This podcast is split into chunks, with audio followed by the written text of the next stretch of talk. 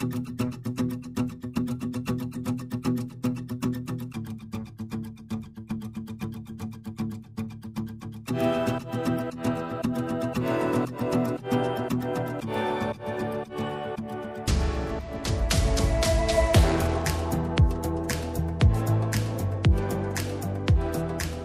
dobry Państwu, kłaniamy się bardzo letnio i bardzo gorąco, albo właściwie odrobiną chłodu.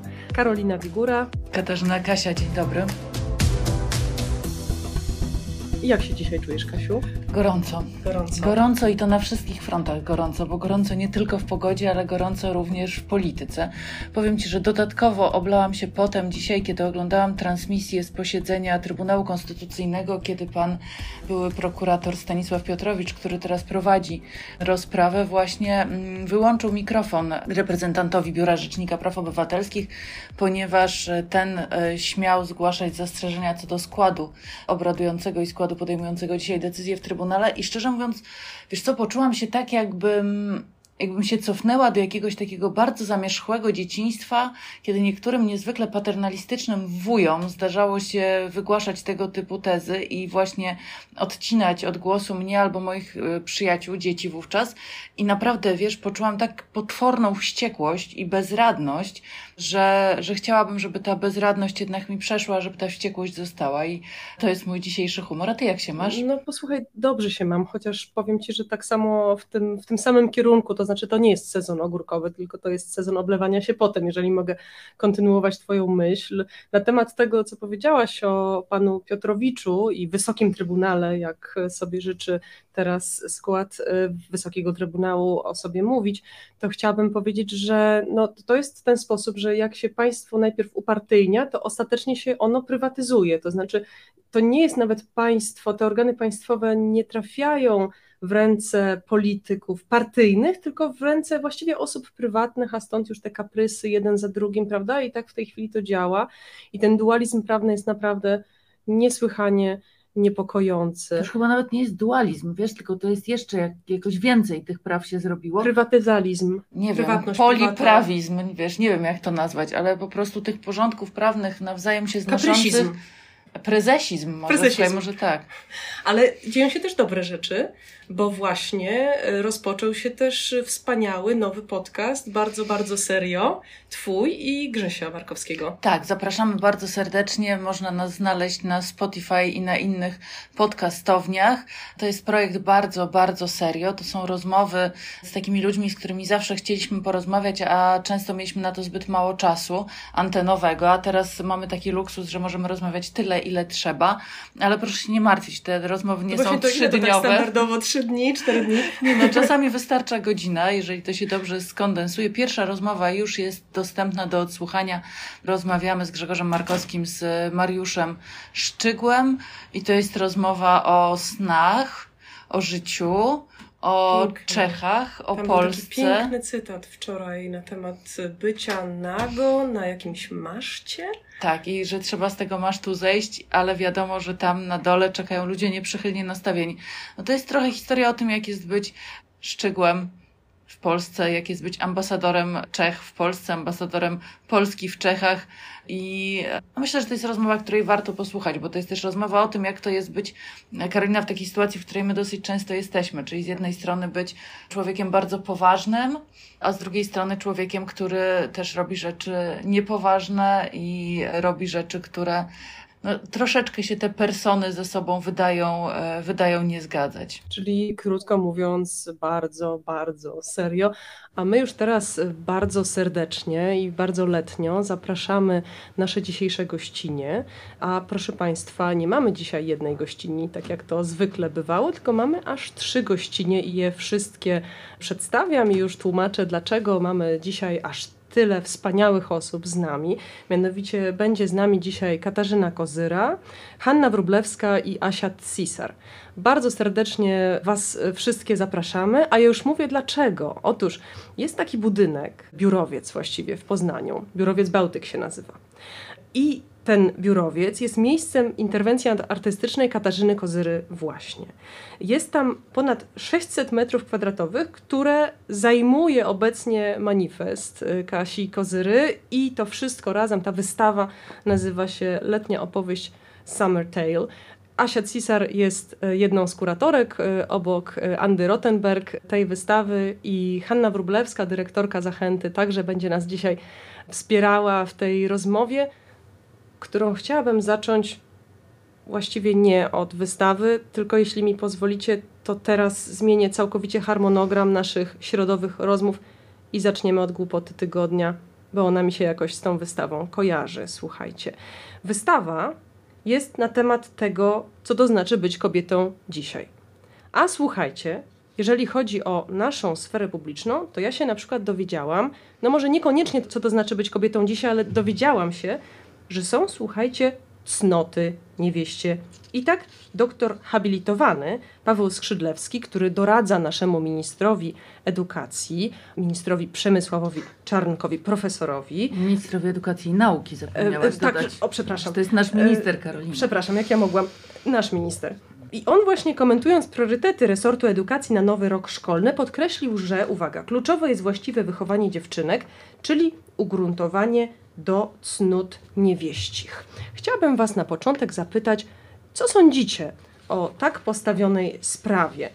I jeszcze Wam tylko dopowiem, że potem pan doktor habilitowany został zapytany przez dziennikarzy, co właściwie miał na myśli przez cnoty niewieście i powiedział tak, uwaga, uwaga, Kasiu, naostrz ucho, bo byś filozofką z wykształcenia, więc tutaj będzie wiele rzeczy uderzało do Ciebie bardzo, tak. Cnoty są trwałymi dyspozycjami do dobra, które czynią dobrym człowieka, jak i jego działanie kulturze klasycznej, do której nawiązujemy, mamy bardzo wiele różnych cnót, ale przede wszystkim mówimy o cnotach kardynalnych, czyli zasadniczych. No właśnie. A z kolei kobiety mają mieć cnoty niewieście. Może najpierw Ciebie, Kasiu, poproszę. Jesteś najbliżej. Tak, żebyś skomentowała cnoty niewieście, a potem przeniosę się już zupełnie naturalnie do naszych gości. Tutaj e, jest kilka wątków, bo pan minister e, zaproponował właśnie to wdrażanie się do cnót niewieścich, no i na oburzone komentarze zareagował powiedzeniem, że, no, że oni nie są żadnymi genderystami, że chyba to jest normalne, że kobiety powinny mieć cnoty niewieście, a nie jakieś inne, na przykład męskie. Mnie to zafrapowało, bo no, w sumie całe życie się zajmuję tą filozofią i nie wiedziałam, że jest jakaś zasadnicza różnica między cnotami w zależności od płci. No bo to by znaczyło, że są czymś innym cnoty męskie, czymś innym cnoty niewieście. I że te... umiarkowanie jest kobiece albo, albo umiarkowanie męskie. To są jakieś zupełnie inne rodzaje umiarkowania. No właśnie, widzisz, bo ci nudziarze starożytni, na których się pan e, profesor, ja nie mogę zapamiętać tego nazwiska, profesor Skrzydlewski. E, Skrzydlewski. A ja, jakoś doktor Freud każe mi je cały czas zapominać. Albo I, przekręcać. E, na przykład. Ciekawe jak. W każdym razie ten e, pan e, doktor habilitowany twierdzi, że, no, że właśnie tutaj odnosi do um, dziedzictwa antycznego. Z tym, że w dziedzictwie antycznym to nie do końca tak jest.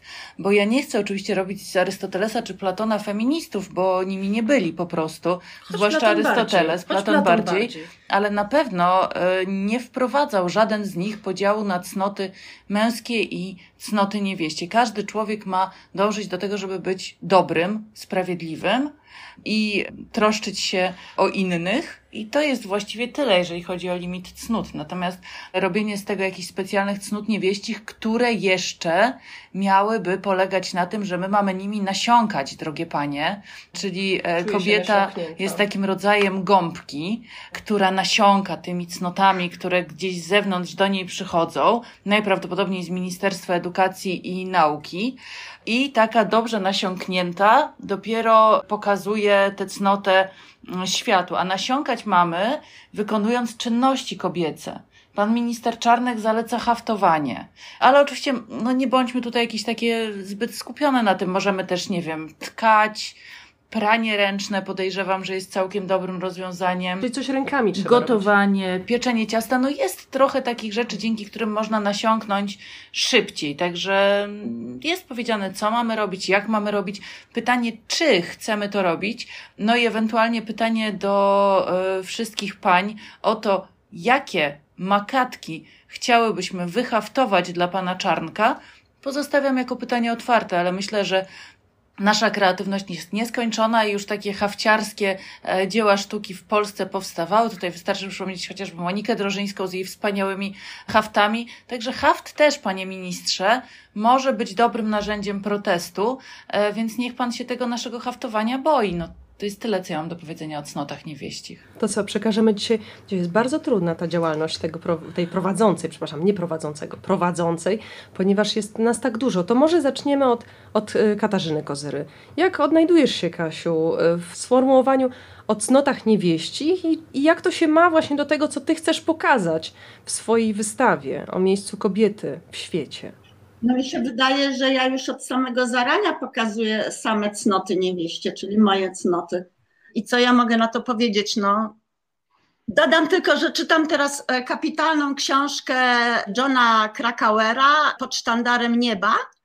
I tam e, taką chyba wymarzoną cnotą u fundamentalistów, jak oni się, mormońskich, tak? Tak oni się nazywają cnotą niewieścią jest to, żeby, żeby ta niewiasta na przykład w wieku 13 czy 14 lat godziła się być, nie wiem, 20 czy 25 żoną jakiegoś cnotliwego właśnie fundamentalisty mormona i po prostu dała się gwałcić właściwie non-stop i rodzić dzieci. Ale ja nie wiem, czy to jest dobra odpowiedź na to pytanie. Ja myślę, że to jest bardzo dobra odpowiedź. To teraz Asię Cisar zapytamy. Posłuchaj, jak konstruowałyście tę wystawę? Zastanawiałyście się, które prace Katarzyny Kozyry pokazać? I tam jest kilka strasznie ciekawych prac, prawda? Bo, bo jest na przykład ten film Letnia opowieść. To zresztą jak tytuł wystawy, prawda? Który w ogóle zamyka ten cykl Katarzyny Kozyry. W sztuce marzenia stają się rzeczywistością. I jest takim pożegnaniem z tymi bohaterami, bohaterkami, z tą berlińską drag queen i z nauczycielem śpiewu operowego, tymi samymi, którzy uczyli Kasię Kozyrę kiedyś jak być kobietą. No i co? Myśleliście też, myślałyście też o cnotach niewieścich? No, powiem tak, że ten film prawie 10 lat temu nagrany teraz się zaktualizował po prostu na jakimś niewiarygodnym poziomie, bo kiedy Kasia to nagrywała, to ona po prostu pracowała ze swoimi takimi osobistymi, prywatnymi życiami co do tego cyklu. Ona próbowała rozwiązać ten, ten cykl. Tak, i jakoś go skończyć dla siebie, ale kiedy powstał pomysł tej wystawy i po prostu na nowo oglądaliśmy ten film, to właściwie każde słowo i wszystko, co tam jest, ono jest jakieś takie niewiarygodne prorocze. I jakoś chcieliśmy to podkreślić, podkreślić to przeczytania na nowo tego filmu w plakatach, które są na dole pod tym Bałtykiem, pod budynkiem. Tam jest 15 plakatów, które, na których jest opublikowana taka faktycznie bajka napisana w imieniu Karliczek z ich e, wypowieścią. Tak, czyli cała historia po prostu widziana oczami Karliczek. Tak. I... Tak, żebyśmy się mogli, tak żeby widzowie mogli się jak gdyby zobaczyć ten świat z drugiej strony. I jedną z takich kontrapunktów tej, e, tej bajki jest właśnie to, że kobieta musi siedzieć i się uczyć. No więc to jest jedna z ważnych e, cnot, na ile rozumiem, w dzisiejszej, w dzisiejszej sytuacji. No oczywiście musimy e, być związanym z zamkniętymi ustami, tak, i uczyć się i patrzeć na ten świat. To ja w takim razie pytanie zadam Hannie Wróblewskiej, dyrektorce stołecznej Zachęty. Haniu, chciałam po pierwsze zapytać, jak ty patrzysz na tę pracę Katarzyny Kozyry, a po drugie, może chciałabyś ją umieścić w jakimś szerszym kontekście sztuki kobiecej w Polsce i tego, jak w sztuce artystki pielęgnują cnoty niewieście, bo że to robią, no to co do tego nie mamy najmniejszych wątpliwości.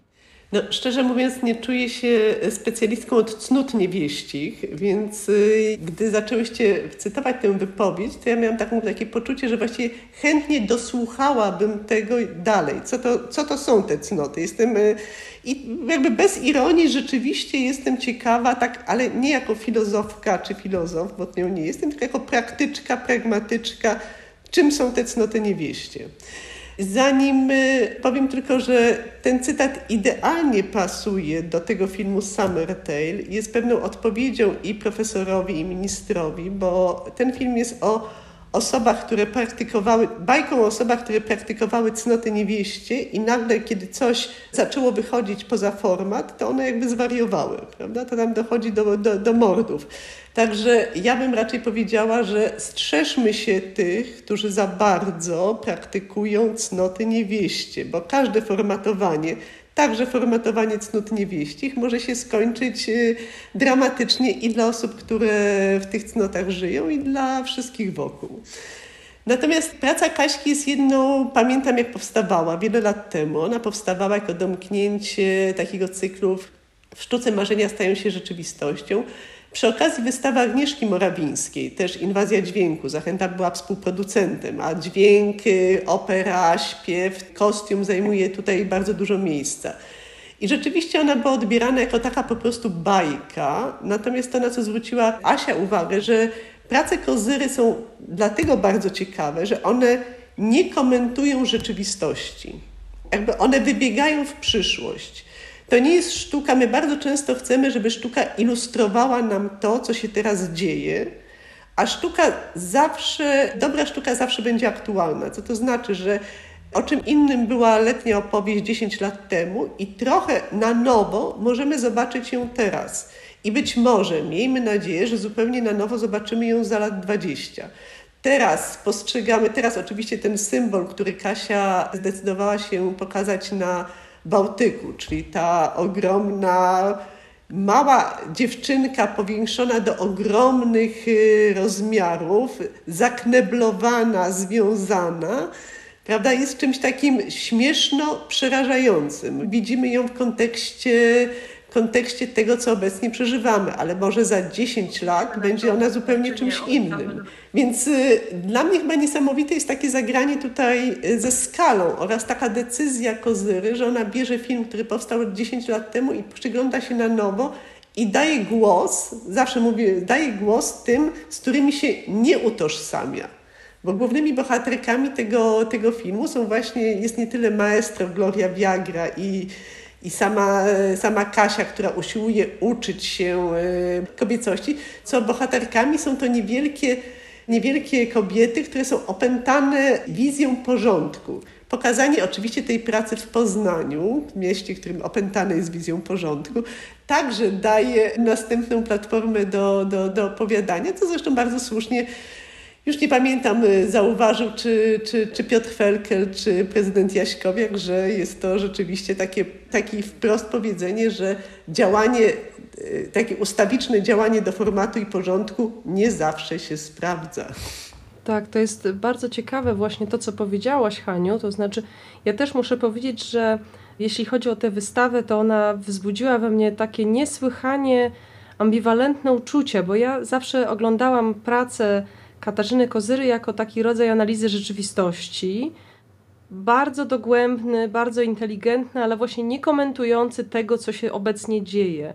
I tymczasem to zdanie, które pojawia się zresztą przy opisie tej wystawy, że bajka, że te bajkowe właściwie obrazy nagle stały się taką twardą rzeczywistością, to jest dzisiaj to, co nas otacza. To znaczy rozmowa na temat tego, jak nas formatować, jak, jak politycy czynią formatowanie tego, czym jest kobiecość, jednym z elementów swojego populistycznego programu, to muszę powiedzieć, że to wywołuje dreszcze u mnie.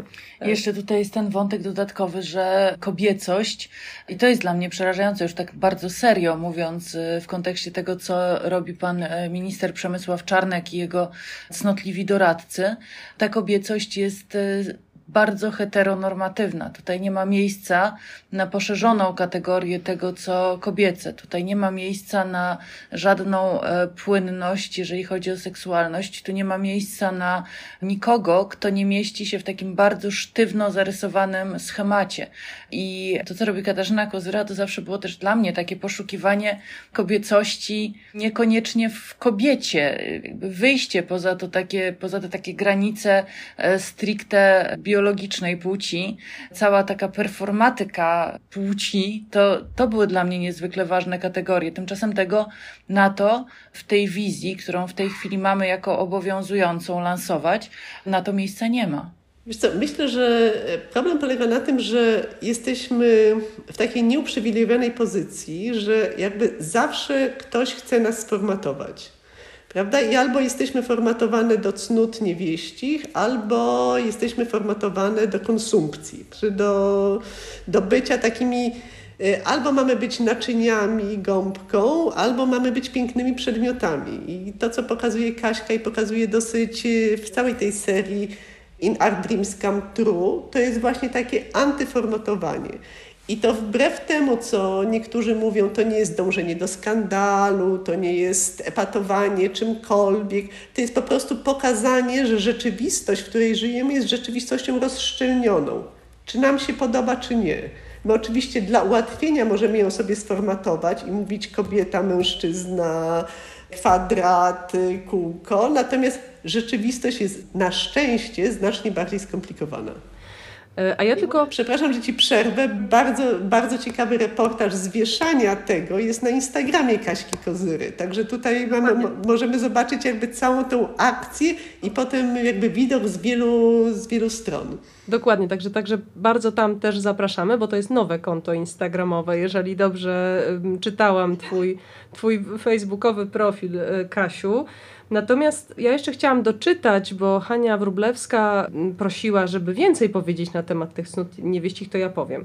Otóż dowiedziałam się z wypowiedzi pana doktora habilitowanego, że obserwujemy dzisiaj w kulturze bardzo niebezpieczne zjawisko moralne, także religijne, pewnego zepsucia duchowego kobiety, polegającego na rozbudzeniu w kobiecie pychy, która przejawia się próżnością, zainteresowaniem wyłącznie sobą, egotyzmem, zwalczaniem obiektywnego porządku na rzecz widzenia siebie. Jeszcze dodam, że prowadzi do bezpłodności to wszystko. A, to wszystko prowadzi do... Oczywiście. E, więc zawsze nasza no wina. tak pan powiedział. No, nasza ja wina. tylko cytuję. Ale właściwie to jest, to jest kolejne moje pytanie, dlatego że mamy w końcu nie tylko temat kobiety w twojej sztuce, Kasiu, mamy także temat w ogóle tego, co się bardzo szeroko nazywa gender, czyli płci kulturowej i formatowania różnego rozumienia tych płci. No i to też jest tak, że przecież cała ta kampania przeciwko społeczności LGBT, którą obserwujemy narastająco od 2015 roku, ale chyba w ubiegłym roku zaczęło się to najmocniej objawiać. Ona też jakoś się w Twojej sztuce teraz niesłychanie mocno wizualizuje. Czy odbija się, ta sztuka staje się zwierciadłem dla niej? No cóż ja na to poradzę, tak po prostu jest. No najśmieszniejsze jest to, że w momencie, gdy właśnie zaczęłam grzebać w tych tematach, to w ogóle jakby, no to jeszcze nie było jakimś wielkim, no nie było jak gdyby w centrum uwagi w ogóle. I co jest też bardzo śmieszne, też właściwie uważano, że Kozyra zwariowała, bo zaczęła się przebierać, bo coś tam, bo jakieś tam, nie wiem, sztukę burżuazyjną zaczęła tworzyć. Nie wiem, Hanka, weź to może jakoś lepiej naświetl, bo ty to jak gdyby z zewnątrz widzisz, a ja się zaraz zabulgoczę. Nie, no to jest trochę to, o czym mówiliśmy, że jakby Kaśka ma coś takiego, że zawsze punktuje pewne trendy czy tematy, które pojawią się za 2, 3, 5, 7 lat. I że to, kiedy ona mówiła, kiedy ona postanowiła robić cykl Sztuce Marzenia stają się rzeczywistością, kiedy dla niej osobiście było to ciekawe, co to znaczy być kobietą, co to znaczy być uczona, być kobietą, co to znaczą te cnoty niewieście, to wtedy jakby coś, coś zupełnie inaczej nosiło się w sztuce polskiej. To wtedy to nie było modne i właściwie było to uważane za epatowanie jakąś dziwacznością. I nagle okazuje się, że to, co było niby tym epatowaniem dziwacznością, jest bardzo ważnym problemem dotyczącym tożsamości. I on nie dotyczy tylko Katarzyny Kozyry i nie dotyczy tylko pięciu, sześciu osób, tylko to stawia nas wszystkich w centrum tego problemu, prawda? I że teraz te prace można odczytywać na nowo i są to prace nieburżuazyjne, a może prace o wiele bardziej polityczne niż wydawało się to w 2004, 2005, 2006 czy 2010 roku. Mimo, że co też jest bardzo fajne u Kaśki. Ja przepraszam, ale ja jestem, jak wiecie, jestem fanką jej twórczości i to, mam to szczęście towarzyszyć od początku. Mimo, że to są też prace zakorzenione bardzo, bardzo w kulturze. I dlatego w kulturze i wizualności. Dlatego to jest takie świetne, że to nie są tylko pisane manifesty. To są prace, które jakby sięgają w głąb sztuki, w głąb historii sztuki, w głąb historii cywilizacji, gdzie można spotkać, nie wiem, i Marię, jak, tak jak w tym filmie, i Marię Callas, i, i fragmenty oper. To jest wszystko, co było przetrawestowane i opowiada nam o tym, po pierwsze, o tym, co jest dzisiaj i o tym, co będzie za 10 lat. To pytanie o to, co jest dzisiaj i co będzie za 10 lat, ja nie wiem, jak Cię dobrze o to zapytać. To jest pytanie do dyrektorki stołecznej Zachęty, Hanny Wróblewskiej. Kończy Ci się kadencja bo okazało się, że e, no, zostałaś poinformowana listownie e, w krótkiej notce, o ile dobrze widziałam, że pan minister Gliński nie zamierza przedłużać twojej kadencji. E, zrobiłaś w Zachęcie rzeczy wielkie i ważne. Zrobiłaś z Zachęty miejsce, które naprawdę wypełnia misję Towarzystwa Zachęty Sztuk Pięknych. Miejsce, które na tej mapie polskich instytucji sztuki E, jest e, punktem kluczowym, jest takim węzłem, w którym naprawdę dochodziło i mam nadzieję dochodzi do ważnych spotkań, do wielkich wystaw i to bardzo zróżnicowanych, bo od takich wystaw osób bardzo uznanych po no chociażby takie projekty, które były prezentowane na przykład w miejscu projektów Zachęty. I um, bardzo Cię chciałam o to zapytać, jak, jak się czujesz po tych wszystkich latach i co sobie myślisz o tym, co będzie dalej z tą Twoją zachętą? Ech, powiem tak, czuję się dosyć dobrze, bardzo dziękuję. Miałam, po pierwsze miałam świetne poprzedniczki, prawda, bo nie wiem, od Barbary Majewskiej, która mnie zatrudniała, która miała tą trudną funkcję przejmowania zachęty w roku 90., przez Andę Rottenberg i Agnieszkę Morawińską. No to jest sytuacja, sytuacja wymarzona. Potem miałam 10 fantastycznych lat i co więcej, mogłam, byłam akurat tutaj w takim momencie, gdzie towarzyszyli mi świetni artyści, duży kawał świetnej sztuki polskiej. I wiesz co, dyrektor, oczywiście dyrektor jest bardzo ważny, ale to jest tylko funkcja administracyjna. Znaczy, każdą galerię, każdą instytucję tworzą ludzie, którzy tutaj zostają. I Wiesz, no 10 lat, bądźmy szczerzy, to długo. To nie jest tak, że minister Gliński mnie stąd wyrzuca. Tutaj też musiałam sama prostować te nagłówki. Kadencja mi się kończy, kończy mi się druga kadencja i kończy mi się w końcu grudnia. Przede mną jeszcze 6 miesięcy fantastycznej pracy, a potem z ciekawością będę obserwować, co się dzieje i będę trzymać kciuki. No bo wszyscy gdzieś tam mamy w tyle głowy e, różne historie niedobre o tym, co się stało w różnych instytucjach e, sztuki po zmianach personalnych, bo masz rację, zespół zostaje, ale zespoły też nie są wieczne, jak wiemy. Szczerze wierzę, że tutaj będzie zupełnie inna sytuacja. Nie chciałabym grzać i mówić, że jak ja odejdę, to na pewno będzie coś strasznego, wszystko to się załamie, bo, e, że tak powiem, tak też mówiono po odejściu Andy Rottenberg i nie przeżyliśmy załamania, przeżyliśmy zupełnie inną kadencję Agnieszki Morawińskiej, ale która też była dla nas bardzo formatująca i formująca pod względem instytucji. Więc ja się raczej nastawiam, że i nastawiam zespół, że będzie inaczej, będzie inaczej, ale nie wiemy, czy będzie gorzej. Miejmy nadzieję, że nie. Ale w ogóle to jest, zachęta jest bardzo wyjątkowym przypadkiem, no bo w, chociaż w ogóle w instytucjach sztuki mamy dyrektorki, mamy kobiety na tych najwyższych kierowniczych e, stanowiskach, i to jest bardzo ciekawe. Ja mm, tutaj do Katarzyny Kozyry mam jeszcze jedno zawsze chciałam e, powiedzieć. Jestem e, ogromnie wdzięczna za wspaniały raport Fundacji Marne Szanse na Awanse dotyczący sytuacji na polskich uczelniach artystycznych. Bardzo dużo mi ten raport w życiu pomógł i dał mi do ręki mnóstwo ważnych argumentów w kwestii zmian.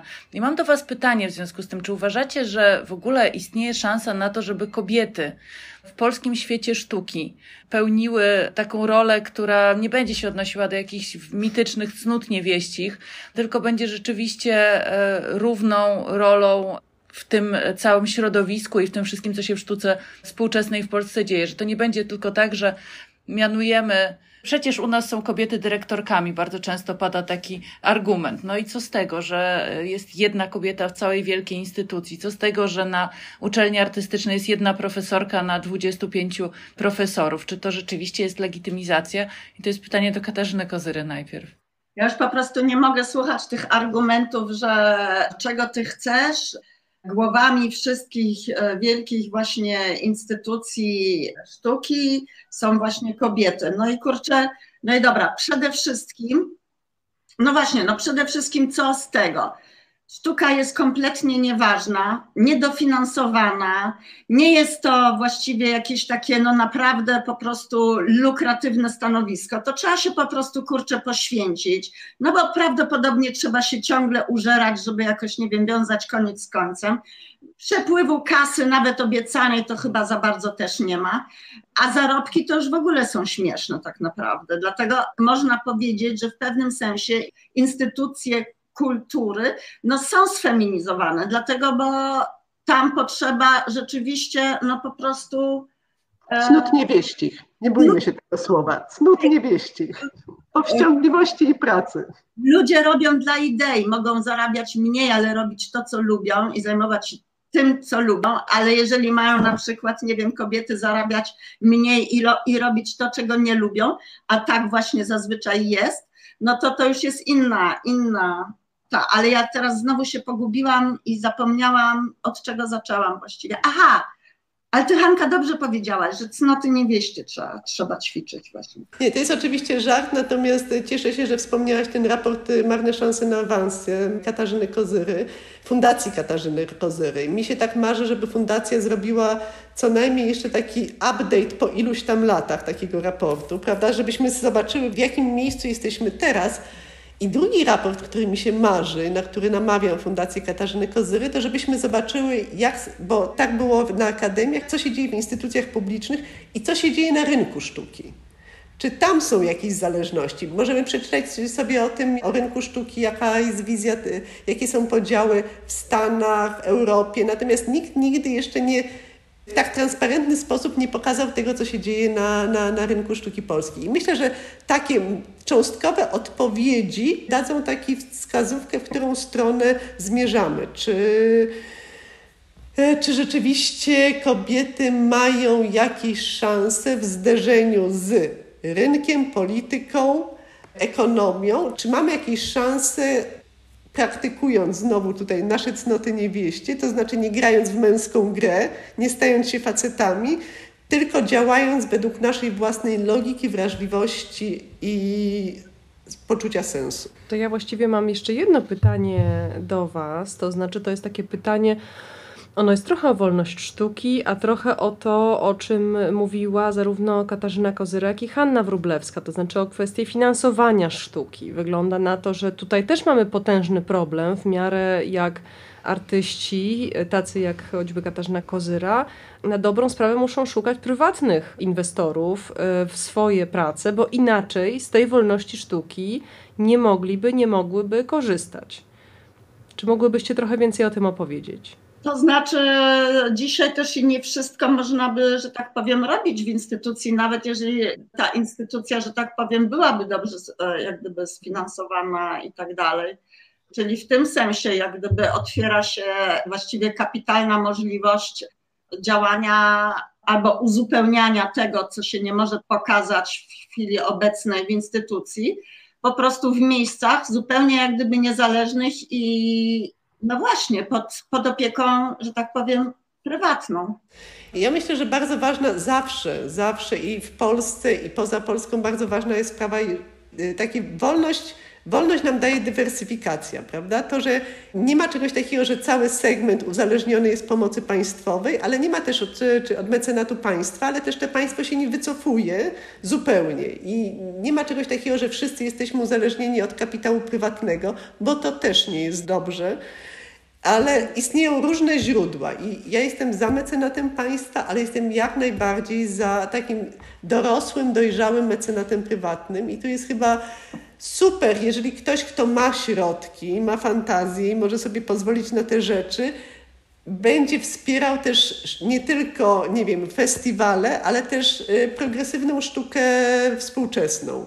Nawet mając taką świadomość, że może nie zawsze się przy tym dobrze wychodzi na zdjęciu, ale to ma sens. To ma sens. Akurat przy, przy Bałtyku się świetnie wychodzi na zdjęciu, prawda? Bo jest to praca bardzo wizualnie atrakcyjna, natomiast wielu jest artystów, którzy tworzą prace mniej atrakcyjne wizualnie, ale bardzo ważne jest, by pomóc im w przeżyciu, w finansowaniu ich projektów, w pokazywaniu. To nie może być tak, że mamy trzy instytucje publiczne i nic poza tym. To musi być dywersyfikacja, to musi być różnorodność.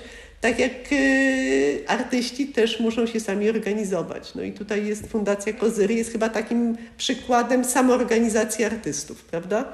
No tak, i właśnie to, co jeszcze bardzo chciałabym podkreślić, to że bardzo Państwa zapraszamy do tego Bałtyku, właśnie, to znaczy do tego budynku w Poznaniu, gdzie, jeżeli się nie mylę, do 18 lipca mogą Państwo tę e, wystawę obejrzeć. Zrobić sobie zdjęcie. Zrobić sobie na niej zdjęcie, pokazać innym, że można na nią pójść, a także, że można praktykować na niej cnoty niewieście, a właściwie zastanawiać się nad tym. Oraz przeczytać, jak wygląda w taką bajeczkę, gdzie jest opisane, jak wygląda świat z perspektywy właśnie tych y, osób praktykujących. Tak, jak bardzo zachęcam do tego, żeby, żeby oglądać, żeby się, żeby się zastanawiać. Chciałabym też serdecznie podziękować panu doktorowi habilitowanemu Pawłowi Skrzydlewskiemu za to, że nam przypomniał o cnotach niewieścich i zachęcić go, aby także w takim razie do cnót kardynalnych zaglądał i praktykował na przykład roztropność, a także umiarkowanie. Bardzo, bardzo dziękuję naszym gościniom, e, Katarzynie Kozyrze, Hannie Wróblewskiej, Asi Cisar, która na chwilę nam znikła, ale rozumiem, że dlatego, że to w czasach zdalnych czasem czasem nam zwierzęta odciągają nas od ekranów, także bardzo, bardzo Wam dziękujemy. Dziękujemy bardzo. Dzięki. A ja jeszcze tylko Państwu e, powiem parę słów na temat e, widoku SK2. Widok SK2 oczywiście powstaje dzięki Państwu. Powstaje dzięki wszystkim tym e, komentarzom, które czytamy oglądając nasze gościnie. Patrzymy też często w te komentarze i uśmiechamy się do Państwa, dziękując bardzo za te dobre słowa. Posłuchajcie, ja bym chciała powiedzieć, że podczas gdy rozmawiałyśmy, pojawiła się taka propozycja, która muszę powiedzieć, że mnie zafascynowała i zainspirowała. Otóż jedna e, z naszych komentatorek tutaj na Facebooku zaproponowała, żebyśmy w ramach praktykowania cnót niewieścich wysyłały swoje prace ręczne do Przemysłowa Czarnka. Może to jest dobry pomysł, posłuchajcie. Ja mam inny plan, słuchajcie. Mi się wydaje, że te prace trzeba wystawiać na licytację, a dochód przekazywać na przykład na ogólnopolski strajk kobiet albo inną organizację praktykującą cnoty niewieście, bo trochę mi szkoda naszego wysiłku i naszych pokłutych paluszków tylko po to, żebyśmy wysyłały to do ministra Czarnka, który obawiam się nie doceni tego, co dostanie. No właśnie, ja uważam, że to jest doskonała, e, doskonała propozycja obywatelska i, i też taka samoorganizująca się w treści, tak jak nas zachęcała e, Hanna Wróblewska. A ja jeszcze Państwa zaproszę bardzo serdecznie na następne odsłony w tym tygodniu podcastu Kultury Liberalnej. Już jutro zaprosi Państwa Jarosław Kuisz, a w piątek zaprosi Państwa Jakub Bodziony. My Państwu jeszcze raz bardzo dziękujemy za dobre słowa, za te mnóstwo komentarzy, które się pojawiły. A jeżeli ktoś z Państwa chciałby nas wesprzeć również w inny sposób, czyli na patronite.pl, to tam też zapraszamy. Zbiórka na podcast Kultury Liberalnej nadal trwa. Można tam zaglądać i można korzystać. Serdecznie pozdrawiamy. Dziękujemy bardzo. Do zobaczenia za tydzień.